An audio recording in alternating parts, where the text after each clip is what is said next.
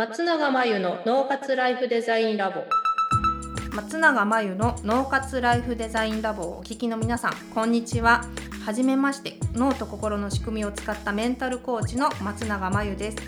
この番組ではリスナーのあなたがより良い人生をデザインするために脳と心の使い方を知って分かって活かせるお話をお届けしていきます。初回ということで自己紹介をさせていただきます。普段は脳と心の専門家として経営者や個人事業主会社員でマネジメント層の方などに向けて生き方と働き方を一致させるための脳と心の使い方をお伝えしています。出身は山梨県です。17年前からカラーセラピストとしての活動をスタートしましてその後心理学や催眠療法コーチングなどを学んで現在は脳科学と心理学を中心に意識だけではなく無意識の力も生かしたオリジナルプログラムを個人セッションやグループワークでお届けしています。そんな松永真由がお届けする脳活ライフデザインラボ。今回はこの方と共にお送りします。自己紹介をお願いします。はい皆さんこんにちは。はじめまして。インタビュー担当の富田恵子です。富田さんよろしくお願いします。ということで早速富田さんにバトンタッチさせていただきます。わかりました。では今回はこちらのコーナーをお届けします。題して脳と心の着想シネマ。さて月に一度お送りするこのコーナーでは松永さんがセレクトした映画をご紹介します脳と心の使い方や生き方と働き方を一致させることなどについてお話を伺います。今日ご紹介する映画はこちら、ビューティフルマインドです。2001年制作、日本では2002年に公開された作品で、ゲーム理論の基礎を築いたノーベル賞数学者、ジョン・ナッシュの伝記小説を映画化。主演はオスカー俳優のラッセル・クロウです。ストーリーについてヤフー映画のサイトの紹介によると1947年9月プリンストン大学院の数学科に入学を果たしたジョン・ナッシュ。彼の頭にあるのはこの世のすべてを支配する真理を見つけ出したいという欲求のみ。一人研究に没頭するナッシュは次第にクラスメートからも好奇の目で見られるようになる。しかしナッシュはついに画期的なゲーム理論を発見する。やがて希望する MIT のウィーラー研究所に採用され、愛する人と結婚もしたナッシュ。しかし、米ソ冷戦下、彼の類まれな頭脳が暗号解読という極秘任務に利用され、彼の精神は次第に大きなプレッシャーに追い詰められていく。と書かれています。さてまゆさん私この映画まだ見たことがないんですよ。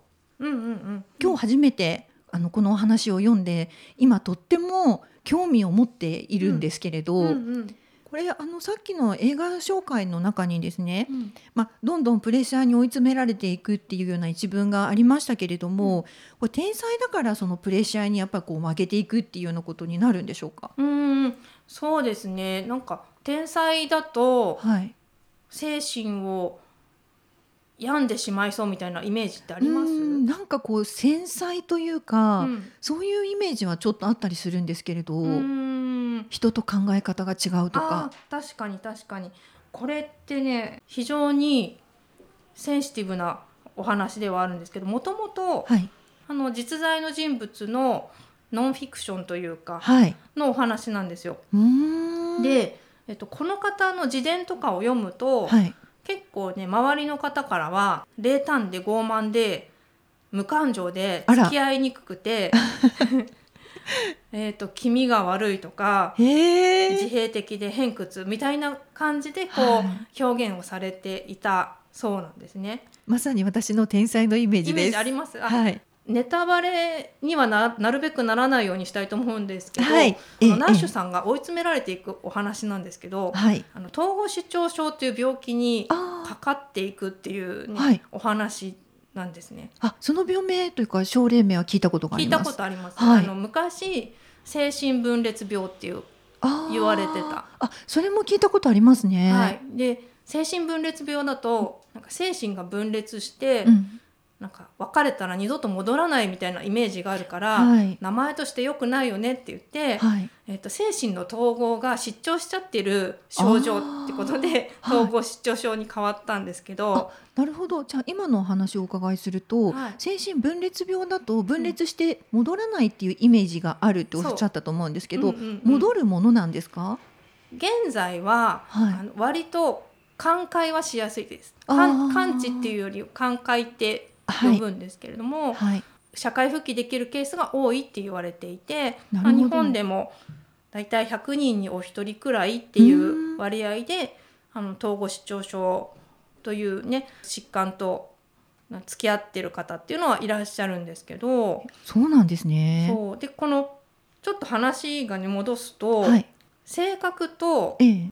例えば症状うんうんっていうものの関連性っていうのは確かに研究もされているし、はい。あるし、はい。えーそれっていろんな病気でもあるものもあるんですよね。えええなんですけどなんかここで大事なのってえはい。それにフォーカスしてしまうと、えっと、天才だと精神疾患にかかりやすいみたいなイコーあルになっちゃうとちょっと危険なんですよね。あなるほどさっきの天才のイメージを聞いてしまうとその人たちはみんな精神疾患にかかりそうみたいにそなってしまいますね。でも冷静に考えていただいて天才でもはい、ならない方いますよね。そうですね。で芸術家ってみんなこうなんかドラマティックなはいはい精神的な何か持ってそうってあるじゃないですか。ありますね。でそれも確かに関連はやっぱりこう分かってきてるものもあるんですけど、ええあと傾向もあったりするんですけど、はい。でもそうじゃないうん芸術家もいますよね。そうですね。みんながみんなそうではないですね。そうなんですよなので統合失調症になりやすいのはこういう方だとか、うん逆にえこのナッシュさんはこういう性格だから症状が出たんだとかっていうのはあまりね言いたくないなとは思うんですけどまあ、イメージとしてはね、はいまあ天才だから大変そうみたいなのはありますよね。そうですね。なんかその天才がゆえに、うんあの期待されるその度合いもかなり大きかったのではないかなというふうに推察するんですけれど。そうそうそうそれはねまさにあってそのストーリーの中でも、はいこうすごくプレッシャーでだんだん追い詰められていく様子っていうのは描かれているのでもしああの見ていただく機会があればその辺も見ていただきたいんですけどはい。私がすごく注目したのはこの方ってこの世の全てを支配するような心理を見つけ出したいっていうすごく強い思いがあったんですよ。そうですね。さっき書いてありましたね。ありましたよね。はいでそれがその思いがいいとか悪いじゃなくって、うんうんえっと、彼にとってはそれがどういう動機から来てたかっていうと、はい非常に強い野心とかはい権力志向から来ているっていうのが、はい。まあ私はそう感じたんですね。ああなるほど。で強い野心とか権力志向に自分が押しつぶされていっているなっていうのを感じたのではい。つまり自分の力量を示したいっていう衝動に自分で負けてしまったみたいな。ああなんかちょっとわかる気がします。うんうんうんそこがねあの彼にとっては自分の衝動とプレッシャーとストレスとまあいろいろ複雑に絡み合ってはい。あと性格的な特性とかいろんなものが絡み合って、まあ、症状としては出たのかなっていうふうに思うんですけどえ、えまあ、大事なのは要因って一つじゃないんであそうですね。あの任務があったからああなったとか、うんうんこの性格がそうさせたとか、うんうん。この環境のせいでっていう一つのことでうん。決めつけるのはうん。危ないなとは思いますけど、確かにそうですうね。ん。ね、私が一番この映画で注目していただきたいのはええ。この統合失調症ってすごく困難なね、はい。あの状態になってしまってるんで、はい。その困難な状態からいかに立ち直っていくかっていう寛解へのプロセスが見られるんですよ。立ち直っていくプロセスも書かれているんですね。そうです精神疾患であっても、ええ体の別の体の病気であっても、はい。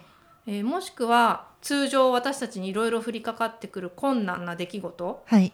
いずれであってもその困難な状態からどうやって立ち直っていくかっていうことの参考になるんですよ。あそれはとても知りたいですね。そうなんですよストーリーでそこまでね描かれているわけではないんですけどポイントはええ何段階かあって何段階かあるんですね。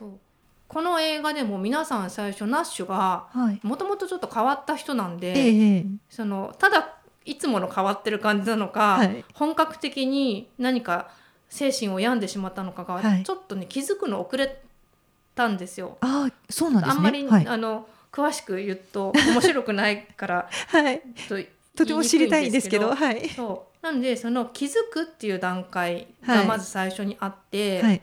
で次に気づいてもはい。抵抗してたんですよね最初は。ああ、気づいてもそれを受け入れられないっていう感じでしょうか。